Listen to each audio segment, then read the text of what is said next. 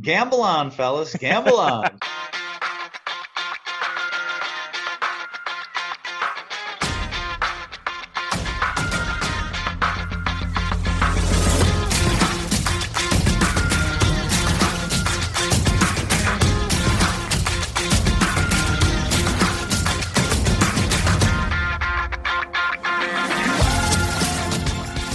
Welcome again to Gamble On, the weekly gambling podcast presented by USBets.com. I'm Eric Raskin, USBets managing editor and media director, and I'm joined by our senior analyst, Pulitzer Prize finalist John Brennan. You've been on the road this week, John, as we'll discuss later on today's show.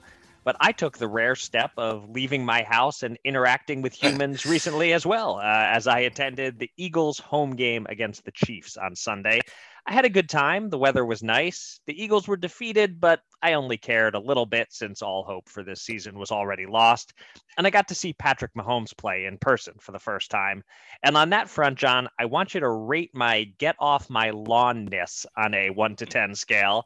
Uh, I wrote in my weekly Tuesday lines column that I'm old enough to remember when forward laterals were illegal. What rating do I get as a grumpy old man for that?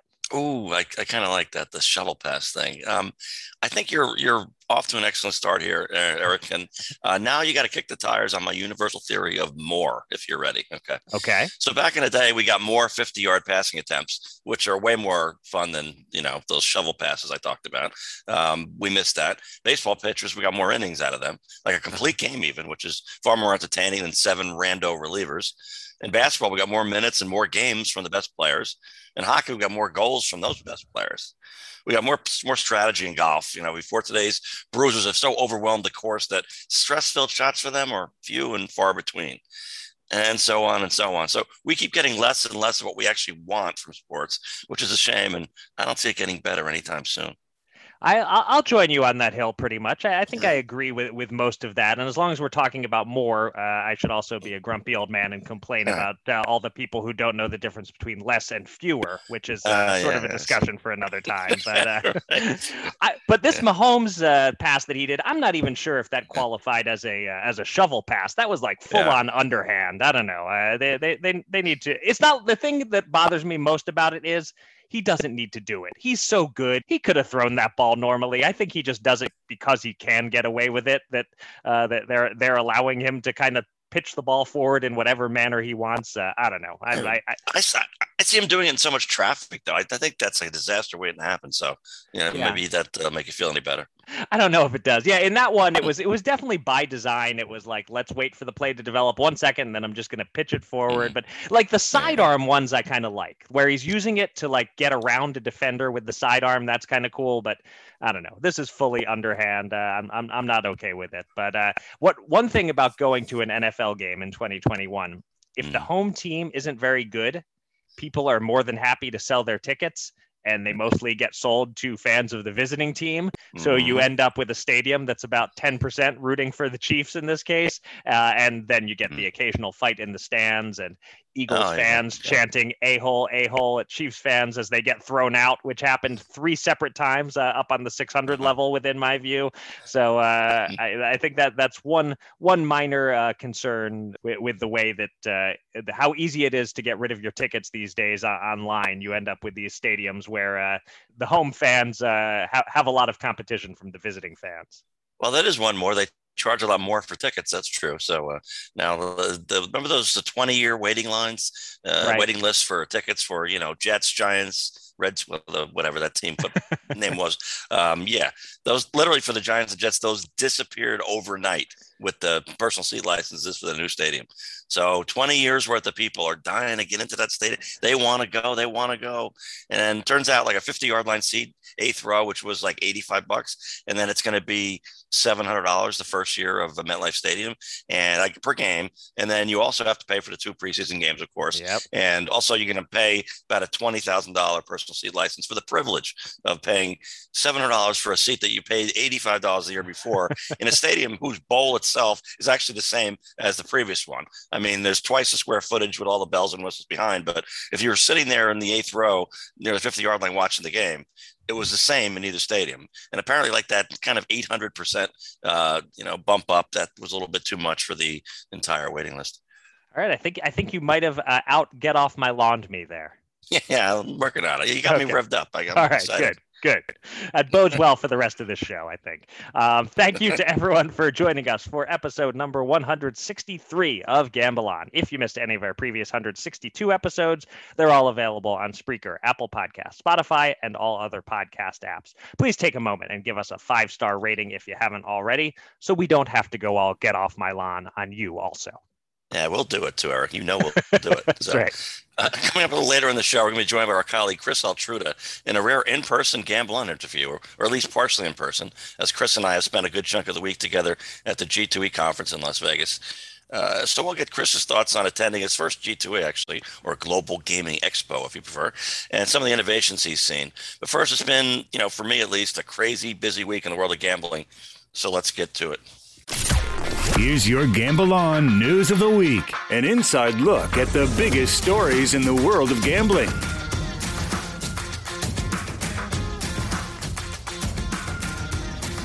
As John just mentioned, it is G2E week, so let's start the news segment there. The biggest annual American Gaming Conference took place in Las Vegas from Monday through Wednesday after having to go virtual in 2020. There were panels and keynote speakers and a giant expo floor, and John has been out there since Sunday covering it all. He wrote about what some top Nevada politicians had to say, problem gambling, the relationship between sports betting and sports teams, and more. So, John, I'll just hand it over to you. Give me a couple of highlights of the trip. Tell me what things you saw or heard that you expect will really resonate for the industry going forward. And most importantly, tell me how badly I was missed at this year's conference. well, I'll start with what everybody asked me about wherever I've been, whether it was my trip to the two uh, casinos in Connecticut on Thursday, a social meetup in Manhattan two weeks ago, and this. What's the deal with masks? That's what everyone wants to know. So, hmm. uh, everyone who wanted to who attend G2E this year had to have proof of vaccination, and the casinos masks have to be worn everywhere except when eating and drinking, which admittedly in casinos is a large portion of the time. That's kind of why you go to Vegas. But uh, nonetheless, uh, you know, look, we're all stumbling through this together. I mean, my first panel on Monday featured three speakers who all wore their masks the entire time, even though they were seated 10 feet apart. Um, you know, definitely vaccinated, nowhere near each other, well ventilated casinos compared to most places. Kind of makes me go, hmm. Uh, plus, sometimes it was difficult to understand what the mask marvels were saying. But second panel, guess what? No mess. Third panel, hmm. mask except when speaking. So a middle ground. Uh, it was kind of like that for three days, all over the place. You've seen, Eric, how massive this expo center out there is uh, with a yeah. dizzying array of bright lights and bells and whistles. And but in some sections this year, you actually saw barren floors. You know, it's an after effect of big companies canceling their trips, especially Europeans and Asians, who in many cases couldn't get to the U.S. at this point. Uh, so that was, you know, mildly disconcerting. And, I say mildly because there was still plenty of tech innovation that went completely over my head. So that was reassuring. and casino floors themselves were buzzing all week. I noticed. Um, so we're getting there. I, I'd say, you know. Oh, now the last question. Yeah. So let's see. I think your name came up maybe once and was so inconsequential. I don't even remember the context. But you got to realize Altruda, Brennan, Rybaltowski, Dorson, Seely, a lot of firepower for U.S. bets and sports handle out there to mingle with. That's true. That's true. I, if, if I guess I should be happy to have gotten a, a mention of any kind at all. I, I should, I should take what I can get. Yeah, I think probably some others didn't get any. Yeah, so you take what you can get. right. So yeah, I, I was curious about uh, just how how crowded it was, and you know, I, I guess we'll talk more with Chris Altruda about uh, the atmosphere and and uh, you know how different from a quote unquote normal G2E this was. But that that was one thing that I was just wondering. You know, I I know some people pulled out like me, uh, some exhibitors pulled out, so I, I was wondering if the floor itself was less crowded than normal, but it sounds more like there just were big parts of the floor that weren't really in use. Is that what you're saying, or was it also kind of less crowded? Yeah, I think it. I think it looked quite impressive if you haven't been here before, um, and you're thinking, well, there's so much here that it's wall to wall. Okay, got a little bit of breathing room here to get over to like the you know the second section.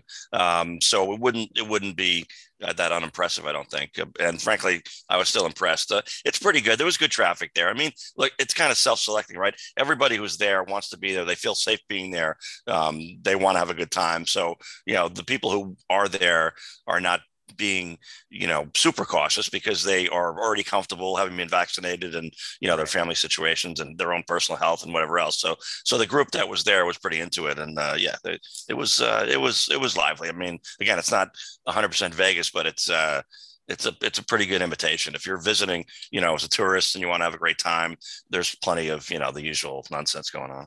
right. Okay. Um, as far as some of the subject matter that was covered in in the panels, there's one thing that I wanted to hit on. Ha- having read your article on responsible mm-hmm. gambling, which just ran on Sports Handle Thursday morning, mm-hmm. I found that very interesting, and I think it's really encouraging to see the industry talking so openly about this topic. I think we keep making mm-hmm. gradual progress on that front front.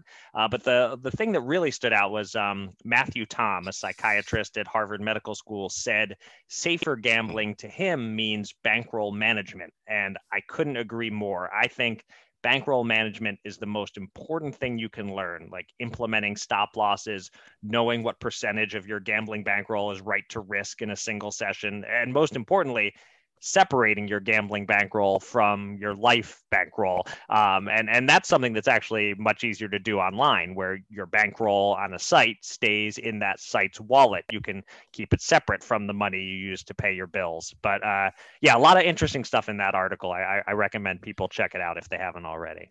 Yeah, thanks. And it will warm your heart too, Eric, to know that uh, Tom actually talked about how uh, that's in the back of any good poker book is talking mm-hmm. about the bankroll management. He said, so you learn it there if you're going to be a poker player, but um, otherwise not so much. And the other part I liked about that is that it's really true that I hadn't thought about it so much, but anything about responsible gambling is always about uh, you're always thinking it's a compulsive gambler who's on the edge and desperately needs help and you know i guess the reason we only think about that is that it's so critical and families you know their futures are at stake and so you know that's that's got to be front and center of everything you talk about. Uh, but there's also is that responsible gambling thing where it is possible to do that. It's not like uh, you, know, you, you can't no one can gamble otherwise they're in deep trouble. Like no most people can gamble and they're not going to gamble all that much and they're fine. So i think that that that's a great point to make that I think the industry is finally getting their head around. It's like, look, there's two different things here. Compulsive gambling is very important. We're not questioning that. We're not giving that a backseat at all. But let's get into this responsible gambling, teaching people how to be able to gamble. That's what they're talking about early education too. Mm-hmm. You know, there was a panel on Wednesday where the talk was about, you know, college athletes obviously and what they might do. And they get orientation freshman year, you know, if they're big football, basketball players and what to look out for. And, you know, there was a feeling of, but is that too late? I mean, in fact, and that's just the athletes pretty much, you know, maybe high school students need to know about this, that it's going to be out there, especially now nowadays they're they're getting bombarded with ads when they watch any sporting events so maybe they need to learn you know what do you do with this i mean it, it can be fun you know no question but it also can be dangerous so you know kind of figure out what's what's the balance there yeah so i think earlier education would be great too yeah, absolutely. B- bottom line, I think the, the education needs to keep up with the expansion. That's that's what we're finding because yeah, the yeah. expansion is happening fast. So it's just can the education mm-hmm. keep up with it? Um, all right, our, our second subject uh, spins off of G2E. There was something that happened there that you wrote about for NJOnlineGambling.com three Atlantic City casino workers flew to Vegas for a press conference during G2E to address the topic of smoking in casinos, with all of them, uh, as well as Cynthia Hallett, the CEO of Americans for Non-Smokers' Rights, speaking out in favor of banning cigarettes in casinos. It's a contentious issue in New Jersey, and some politicians are getting in the way of a potential ban. And of course, it's a topic of conversation in Nevada as well, and this group is hoping to convince Nevada casino workers to rise up and push for a smoking ban there also. Uh, there were some powerful quotes in your piece, John, including Borgata dealer Nicole Vitola saying, Little did I know when I started that with the game of chance I was playing with my customers, I was also playing with my health when I think of the blatant disregard for health, I am doing this not just for my health, but for employees who are afraid to lose their jobs. Uh, John, what, what did you think of the case this group made? And do you see anything changing anytime soon, either in Atlantic City or in Las Vegas? Yeah, there's a couple of different things here. One, yeah, this was a very well planned event, I must say. You know, all three Atlantic City uh, casino employees who made this trip to Las Vegas. They have at least 20 years on the job, right? And each has several kids, and uh, one even has grandchildren. And pretty much they've been doing this since they were, you know, 21, 22 years old. This is their life's passion, and they put up with this for a long time. And now they're seeing a window where they may not have to. So whatever one thinks of the issue, the direct comments from each about the, their families and their health concerns, you know, has to make one stand up and take notice. Um, the only time I got to spend, or even okay, wanted to spend on the casino floors this week was cutting through them to get to my next destination. But even I noticed the smoke, and it can be a little jarring. I mean, I remember taking a few flights in the late 1980s before smoking was banned. You know, that little curtain that effectively separates the bourgeoisie and economy from the, the swells and the hoi polloi in first class. You know, that works pretty well, actually. You, you kind of know your place. Uh, it didn't work so well in separating the smoking and non smoking sections. The smoke was really kind of uncooperative, I recall. Um, but even so, the road forward remains a steep, uh, steep one in, in both uh, New Jersey and Nevada. So in Nevada, unemployment remains high, relatively speaking, and around the country due to a lack of that European and Asian tourism, right? So banning smoking casinos clearly would dampen that recovery. Let's be honest. So that's a challenge. Atlantic City has a little bit of a different challenge. The issue is State Senate President Steve Sweeney, sort of. Now he is resisting those pleas to to ban it, but you know he, he has a very real concern in that any moves that could cause visitation to drop in Atlantic City could lead to more than one casino bankruptcy. And you know the course of five such sites like that having gone bankrupt in the past decade, that in each case it left thousands of workers unemployed. You know that risk can't be ignored any more than the real you know tales of concern by those three workers. So, you know, look, if I had to guess, I think by this point, any loss of smokers could be fully offset by just as many new customers, particularly younger ones who don't smoke uh, you know, coming in. The problem is there's something else most of those that new customer base doesn't do, you know, gamble. So, you know, it's easy for me to guess, so it would be okay.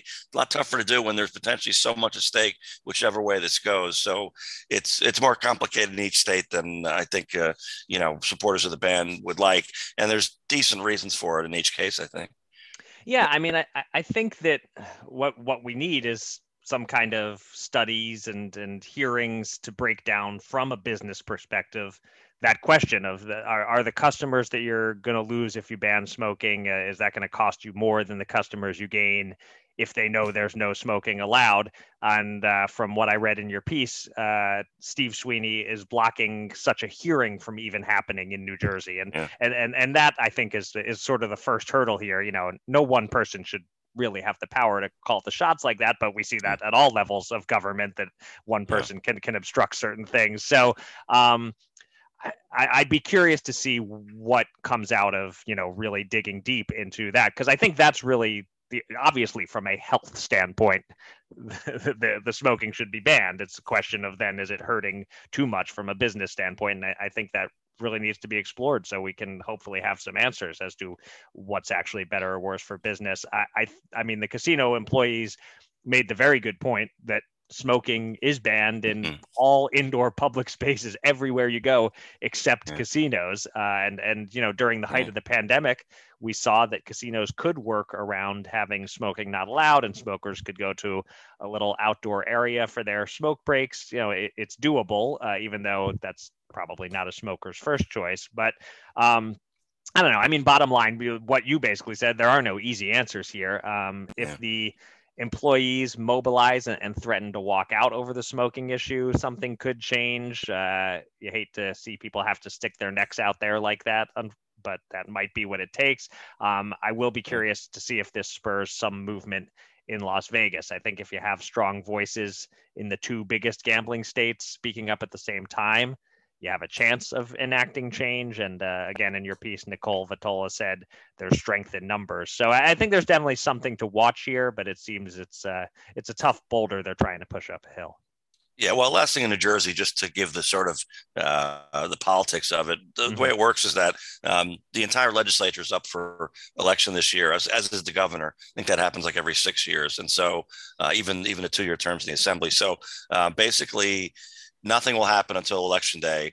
uh, the status quo looks like it's going to hold. The Democrats are going to continue to have as much power as they had before. So then you go into the, what they call lame duck session, and thing a lot of things happen there that you don't expect to happen. And the bottom line of it is because if there's going to be any backlash, it's going to take right two years. So if if they did uh, change their mind and and go with the ban, then whatever anger and frustration you know ensues from that, uh, there's no political fallout for the brave election officials who take this route every every couple of years, uh, and then it, see what happens, right? So maybe they pissed off smokers in casinos for a year and a half. Well, if they don't get pissed off for two full years, they're not going to change their votes, and then it's not going to matter. So I wouldn't rule this out in New Jersey. I'd rule it out for the next four weeks, that's for sure. But right. after that, there's a possibility of that going that way. I, have seen it happen with so many issues, and it's not pretty, but that's what these workers talked about. They didn't know anything about politics, and now they know exactly who Steve Sweeney is.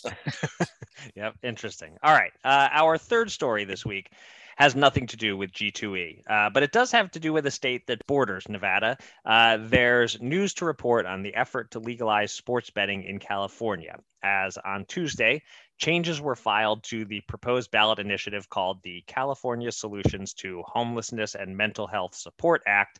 Uh, they strengthened the wording to make clear that the online operators, which would have to partner with tribal casinos for access, would be the ones paying the taxes on sports betting, not the tribes. There were some other minor amendments, but this was the main one, making clear that the tribes are having a strong say here and working together with the non tribal interests to push this initiative.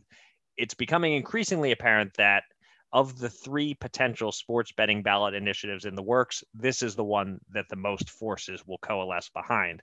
John, you've expressed optimism of late that sports betting is likely coming to California in 2023 or so.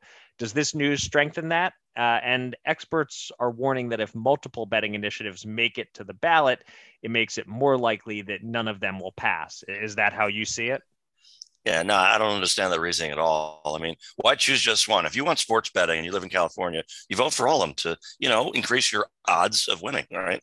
I mean, maybe I can get odds on a trifecta of all three uh, ballot initiatives going forward. I mean, if you really wanted to have sports betting and you see oh, everybody gets a piece of the action, maybe you, maybe you love that one the most. But then it's like all the other alternative here is is only the tribes are involved. Well, if you want to bet, you're like, okay, well, I'll, I'll settle for that. And I don't really see, you know, the the the difference there. But mm. and honestly, as much as California and all states, you know, they need to better address the, these issues, obviously, with homeless people and with those who need major mental health support.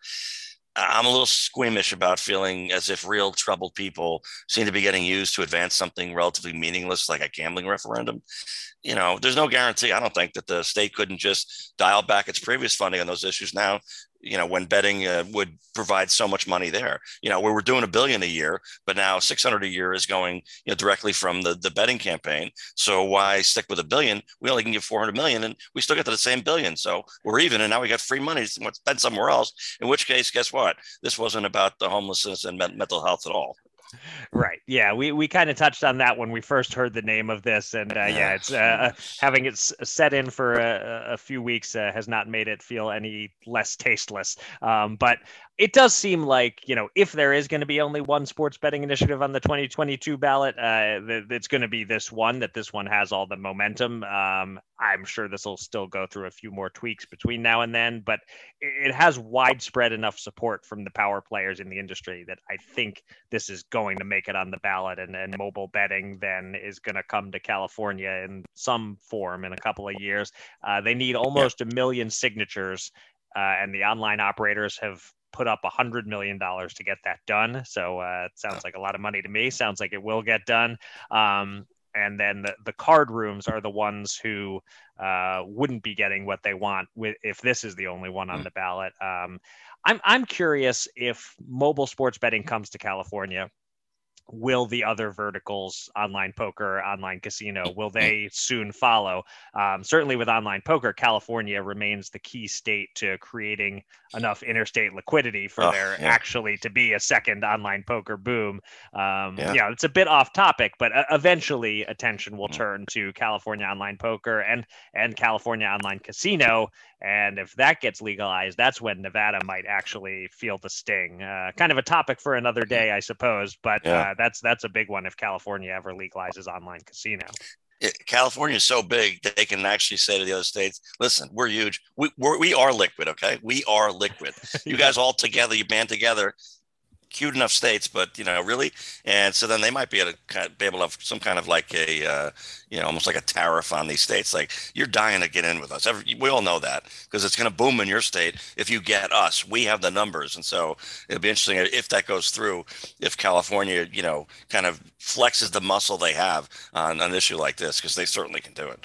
Yeah. Although I guess we, we, we would be we are getting a little ahead of ourselves. They don't even have yes. sports betting on the ballot yet, but uh, it all seems to be heading in coming. that direction. It's coming. Yep. I'm often a, a, you know negative Nelly on some of these, but California's getting sports betting in two years. All right, there it is. John Brennan has declared it to be so. It shall be so. it's time to welcome a special guest from the world of gambling. Let's get to the Gamble On interview.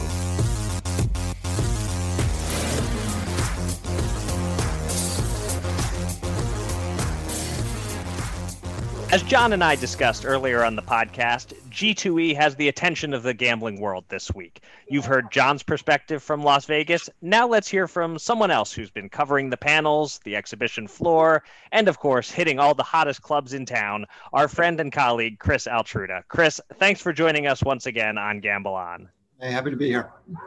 Um, so it's your first time at G2E, Chris. Uh, in terms of the atmosphere, the people, the sights and sounds, what stands out to you? Any big surprises in terms of how it looks and feels? I think the first thing that kind of threw me a little bit on we got I got here Monday night and Tuesday morning, and I don't think I still know all of the rules regarding how you like maneuver and navigate around the place. But I went into the exhibit hall at like 8:30 Tuesday morning, not realizing you know there was like an official opening because I went back at like 9:50, like ready to walk right in. She's like, "No, it opens at 10." And I'm like, oh, "I was in there an hour ago." so I think one of the other things you notice, and I think it's more of a people thing as opposed to an expo thing, is that you're, for lack of a better term, you're, you're being a human being at full speed in a large setting for the first time in you know 18 months, yeah. and it's equal parts exciting entertaining but also a little draining because you you you don't remember how to budget your energy. Huh. and that was something i've noticed each of the last two days i've been here. Like by the end of each day i have been flagging. Hmm. but like not not nodding off during a session but at the same time you feel it right. It, if I were there, I actually probably would be nodding off during a sec, uh, session due to, due to my low grade narcolepsy. But um, the, I, am just curious about the, you know, you've never been to a G2E in pre COVID times, so you can't exactly compare it. But I'm just curious, does the does the COVID of it all seem to have put much of a damper on it, or people are just so excited to be out with other people that it, that it isn't really putting a damper on it?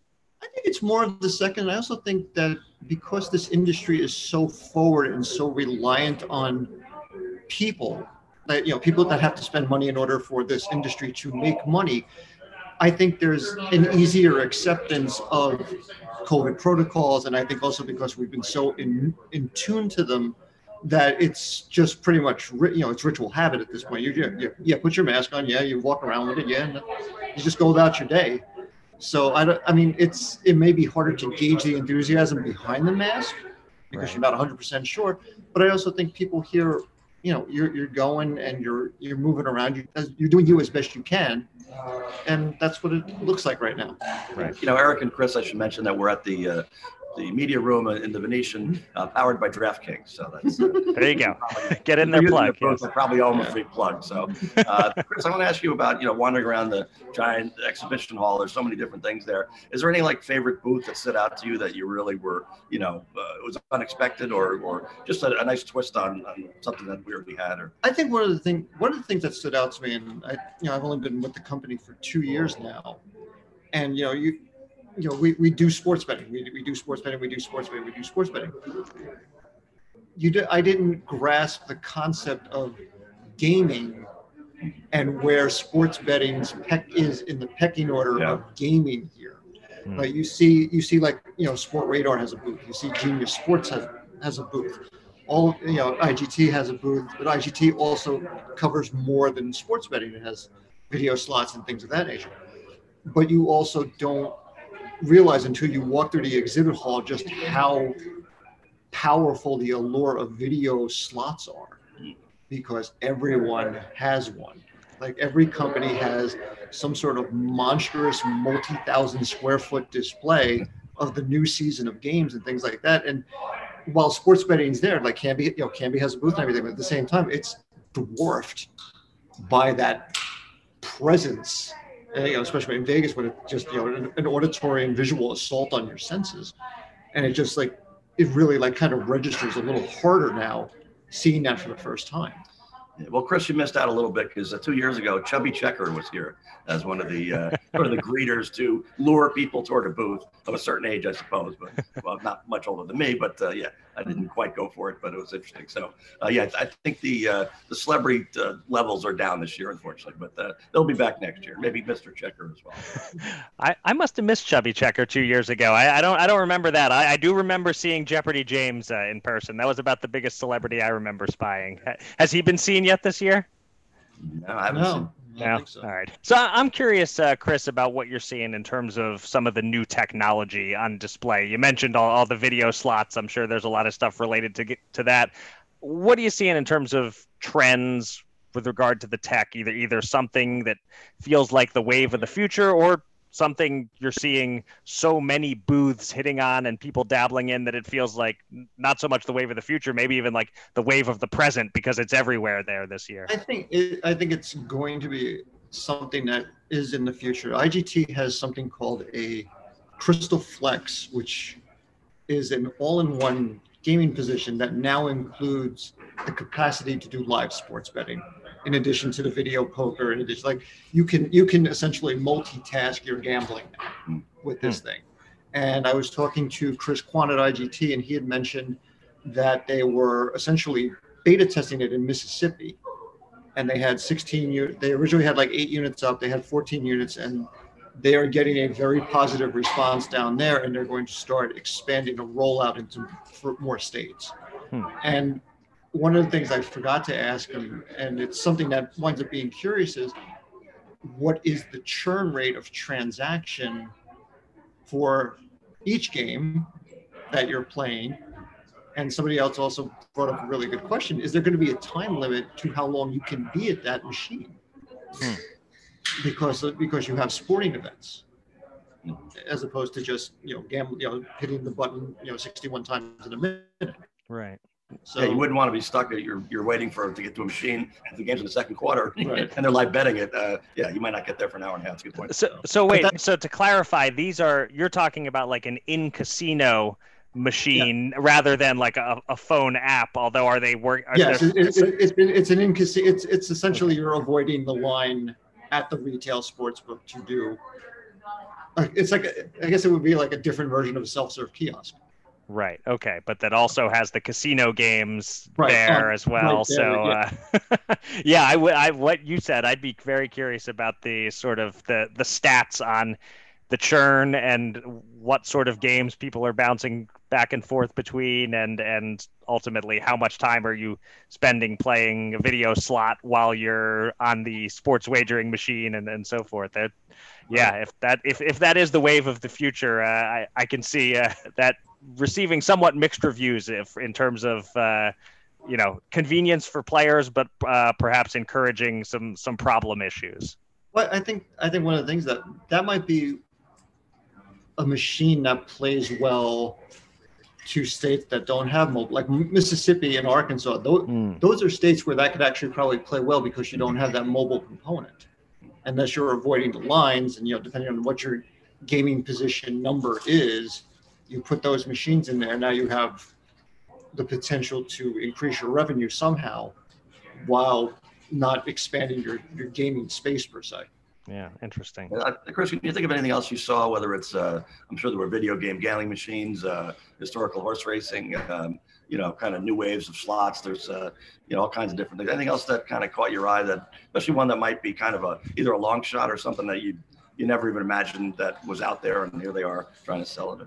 I think one of the one of the funny things is that the innovation lab. It is someone you know coming from just pure sports writing to see people pitching their ideas, and also like in real time trying to figure out the feasibility of it as he's making this 20 minute presentation that you know in some respects you know puts puts dinner on his plate and there's also just the sense that as you're watching it whether or not you can determine its feasibility. As an example yesterday someone was trying to promote sports poker in that you have a certain you have a certain there are like five subsets. One was essentially like a draft poker where you do it based on a drive and certain events you get cards and things like that of that nature. And i was sitting there like going I, the, the concept was that the hand you hold the hand and because no one knows the value of the hand as the live event is going on you're playing the hand against other people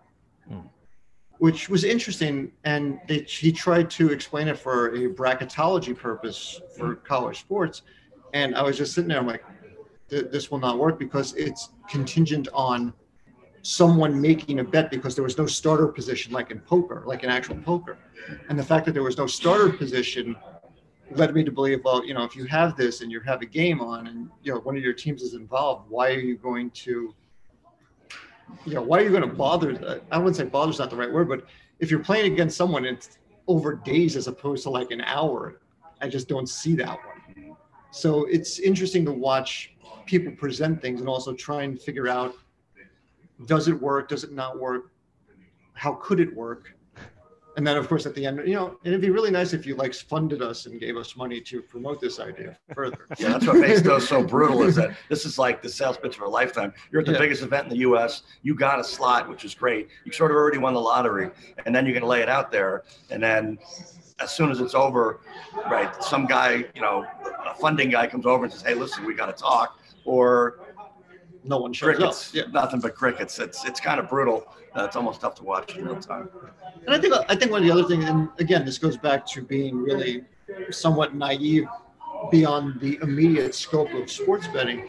It's things like processing payments, th- you know, things along those along those lines. The the back end technology of it that I know practically next to nothing about. It. Seeing some of that and understanding how it coexist with other things. Like there was one banking system that was actively promoting itself to the impending start of single game betting in Canada. And you know, being that banking thing, he was explaining the regulations, uh, how they were a little different, but also what they do in terms of and, and for Canada specifically, it was now the, the, what they hope to be is a drastic reduction of the gray area of gaming there with the launch of single game betting. Interesting stuff. Lots going on there. Well, last thing, uh, real quick, I, I know uh, you and the rest of the US Bets party animals have been going out after the workday is done. Any crazy stories you can share about uh, John dancing shirtless on tables or anything like that? Uh, no, but Mike, our, our cohort, Mike Sealy, I, I am convinced in a prior life could have drank all of us under the table while doing laps. He, he, is a um, he is a pro grade party man. Wow. It, okay. it, was, it, was, it was kind of it was kind of fun, and he was also actually so far one of the funnier things is that you know for being in sports betting, I've yet to place a wager here. Hmm. Yeah, me too. And you know, Mike, Mike called us. He goes, "I got money on the Red Sox," and I'm like, and he's like, like practically demanding our presence to, yeah. to make sure he doesn't lose his mind, and you know, wound up losing his mind during the, during the course of the game. So yeah, I think I think Mike like instantly like elevated himself to almost like there, there, there's going to be like a near mythical status at some point because we all went out last night after the Red Sox game. That we'll, we'll spend the next month or so trying to late, trying to elevate to actual mythical status with him. Yeah, I, I, gotta say, I've always considered myself above the concept of jet lag. I just think it's ridiculous. Whatever your time zone is, it is. And well, I know Sunday after a 12-hour door-to-door uh, journey here to Las Vegas, uh, I watched the second half of the the uh, the Brady Bowl, the Belichick Bowl, right. uh, in in the hotel at the bar. So 7 p.m. you know local time. There's six other people in the bar, and I'm the only one watching the game. And I didn't have the energy to go next door to Aria or Cosmopolitan and maybe be among you know the living. So uh, yeah, it kind of took me out, but I, I rebounded a little bit the next few nights. Okay, good. Can I also like just give, give a shout out to our like corporate overlords or whoever whoever sure, that, that's always booking, permitted. Yeah, booking the Vdara because you know I got in at about eleven thirty on Monday night, and whoever was behind the desk was gamely trying to figure out the confirmation number and all that stuff. And I had no idea what was going on. And they might have overbooked. I don't I don't know how hotels do it. It's like you know almost like the reservation from Seinfeld bit. and she finally comes back with everything, and she goes, well, she goes, well, you have a hospitality suite, and, I, and I'm you know that I, I couldn't tell you what that meant. You know, as opposed to you know giving me a you know a 200 square foot room with a cockroach. I don't know. and so our other cohort, Jill Dorson, was with me, you know, and so we were like, okay, yeah, it's a hospitality suite. What does it look like? So we open it up, and you know, John joked about this in the elevator the other night because apparently I, I won high floor being on the 48th. Yeah.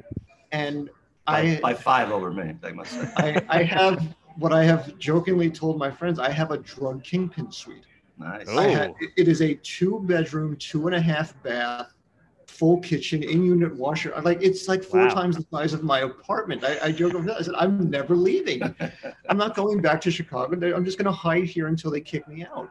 And it was just like, it was just like completely like mind blowing. So, you know, to our, to our esteemed, you know, logistics crew, whether it's, you know, Better Collective or somebody in the States or in Europe or wherever it is, I, I, thank you. I salute you. You're getting a wonderful Christmas card for me. you, got a, you, got a, you got a fan in the company somewhere because uh, yeah, I just got a regular room. Did the suite come with its own mountain of cocaine, or is it BYO mountain? I, I you know, I was, I was, really, it, I was really, I did look around a little bit because I do, I do have a nice view of Allegiant Stadium to like overlook at, as you know, I could put it on a table and done it, but unfortunately, no, no illicit drugs as of yet. Okay, as of yet, uh, operative words. Yes. All right. Well, uh, we won't take up any more of your time because that's time that could be spent hanging out in the gigantic suite. So we'll let you get back to that. But uh, thanks, uh, thanks so much for coming on the podcast again, Chris. Always good talking to you. Hey, thanks for having me on. Always a pleasure. Yeah, thanks, Chris. Two men. Two men. Ten thousand dollars. Will they run it up or blow it all? It's time to check in on the Gamble On bankroll.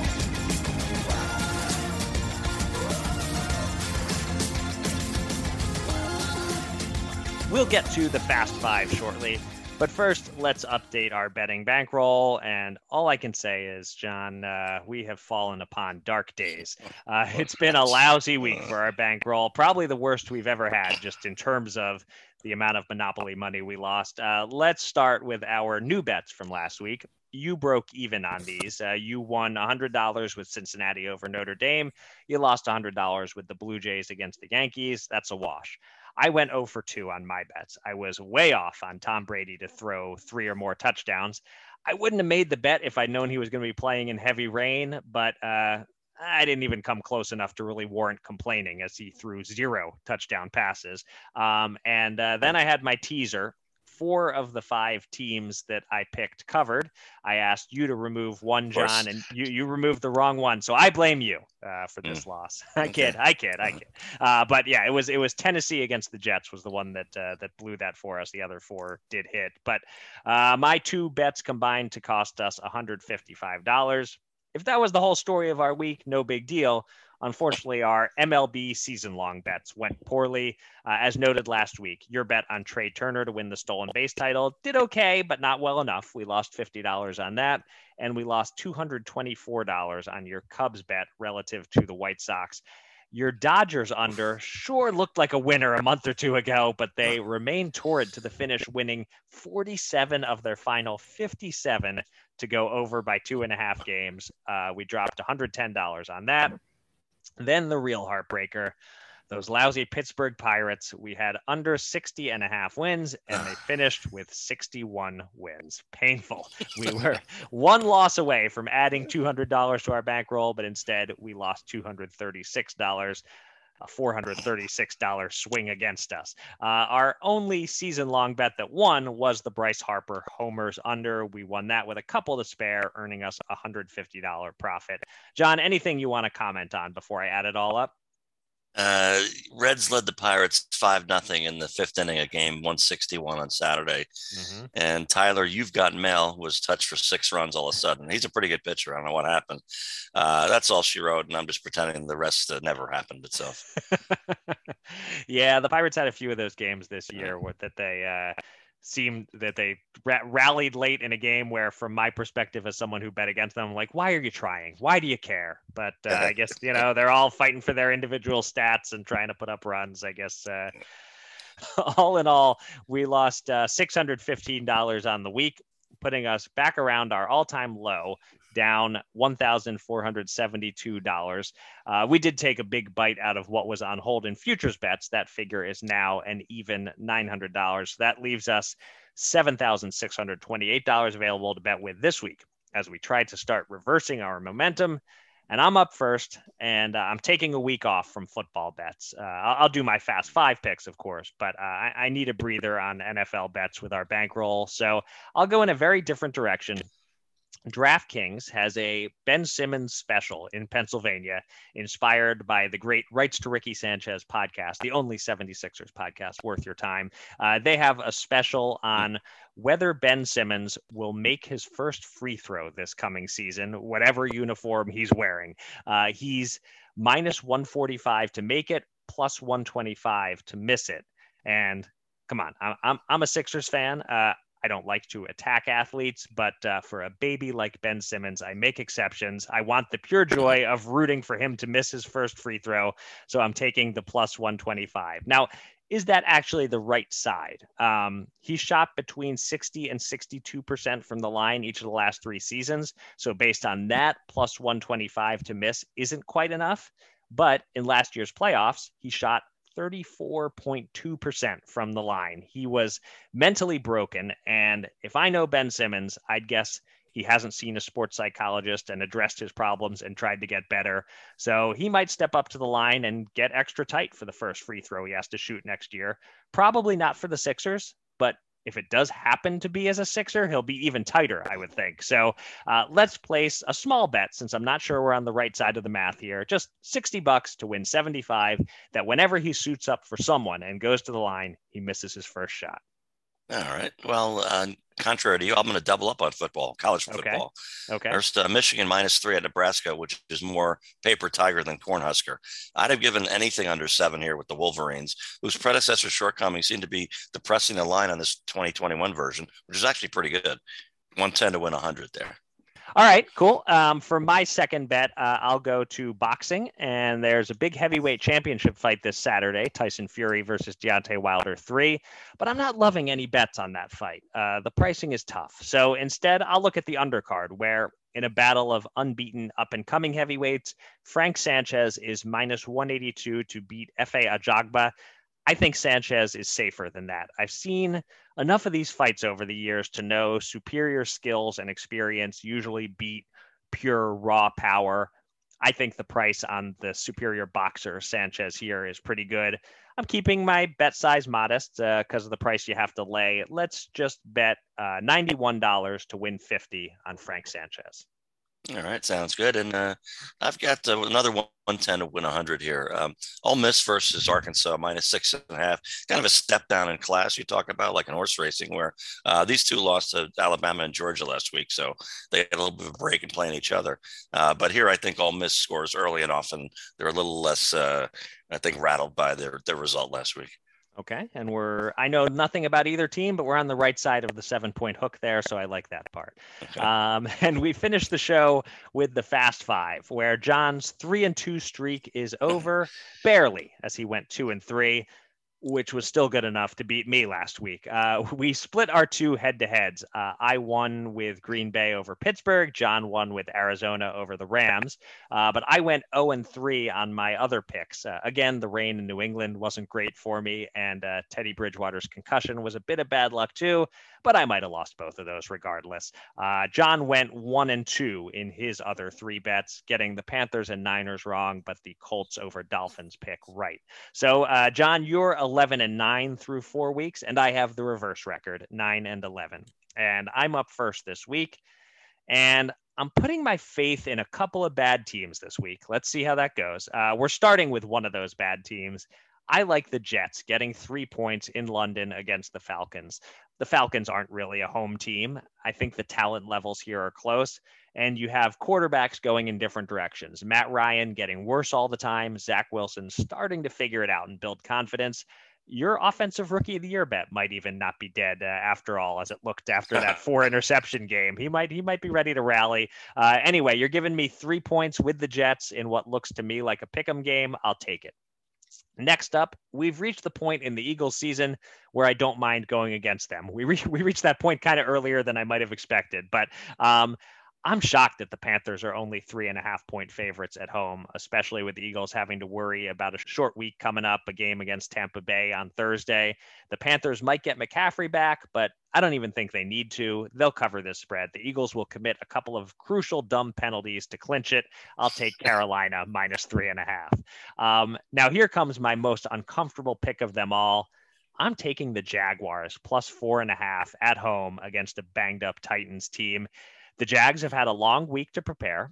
Uh, like Zach Wilson, Trevor Lawrence is starting to put it together a bit. And the Urban Meyer mess it might just bring them together as this team bears down and they fight their asses off to not be the last remaining winless team. Um, I don't know if it'll work, but I think they can at least keep it close. Um, and the Jags are six and three against the spread at home against the Titans the last nine years. And that's a pretty random stat, I realize, but it supports my pick, so I'm sharing it, going with the Jags here. Um, and I'll finish with two favorites. Uh, your favorite team to pick, or at least one of your favorite teams to pick, uh, it seems. The Vegas Raiders, home against the Bears, favored by five and a half. I think the Raiders will be focused and fired up at home after losing to the Chargers last week. And I like betting against an erratic rookie quarterback in Justin Fields, who, unlike Zach Wilson and Trevor Lawrence, hasn't started all four games so far and hasn't had as much time to shake off those rookie nerves. This feels like another one of those rookie disaster games. He won't have David Montgomery to dump it off to. I'll take the Raiders to win by at least six. Uh, and lastly, I'm a Chargers believer, or at least I'm, I'm a Justin Herbert believer and a Coach Brandon Staley believer. Uh, we do have them at 40 to 1 to win the Super Bowl. Uh, I'm not sure that that's going to happen, but I, I, do like those odds. And I just think they're a better team than the Browns. Uh, and I think they should be like minus two and a half at home, but they're only minus one and a half. Uh, Baker Mayfield, I know it's his non throwing shoulder that's hurt, but it seems to be causing him problems. If he's performing poorly like he did last week against Minnesota, I don't think the Browns can quite keep pace with LA on the road. So give me the Chargers with my fifth and final pick.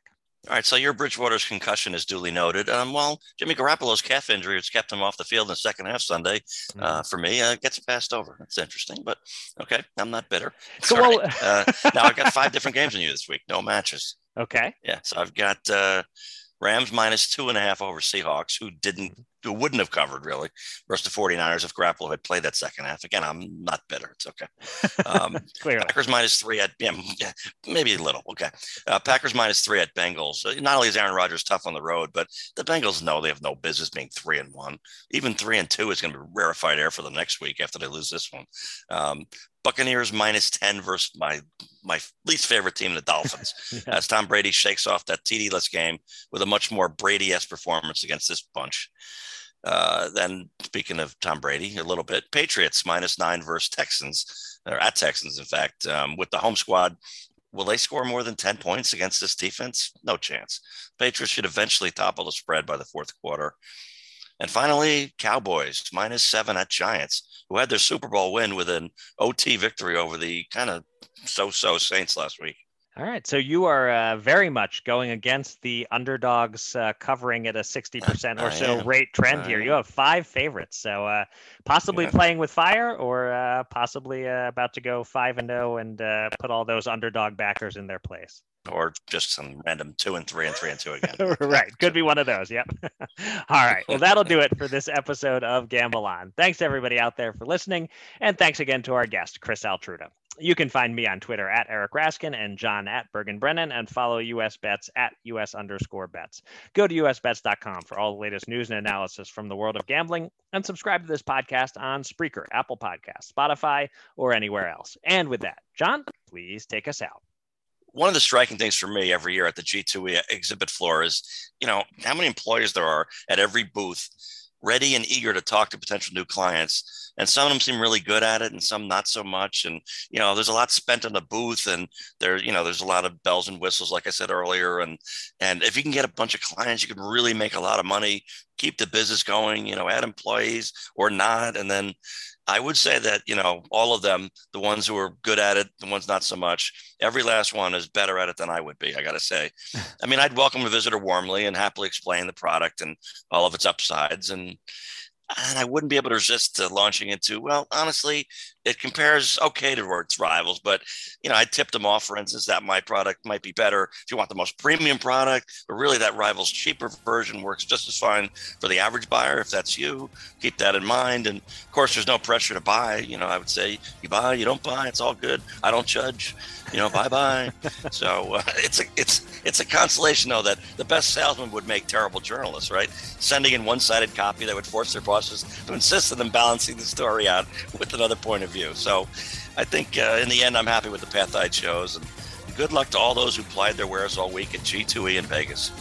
And with that, until next time, gamble on.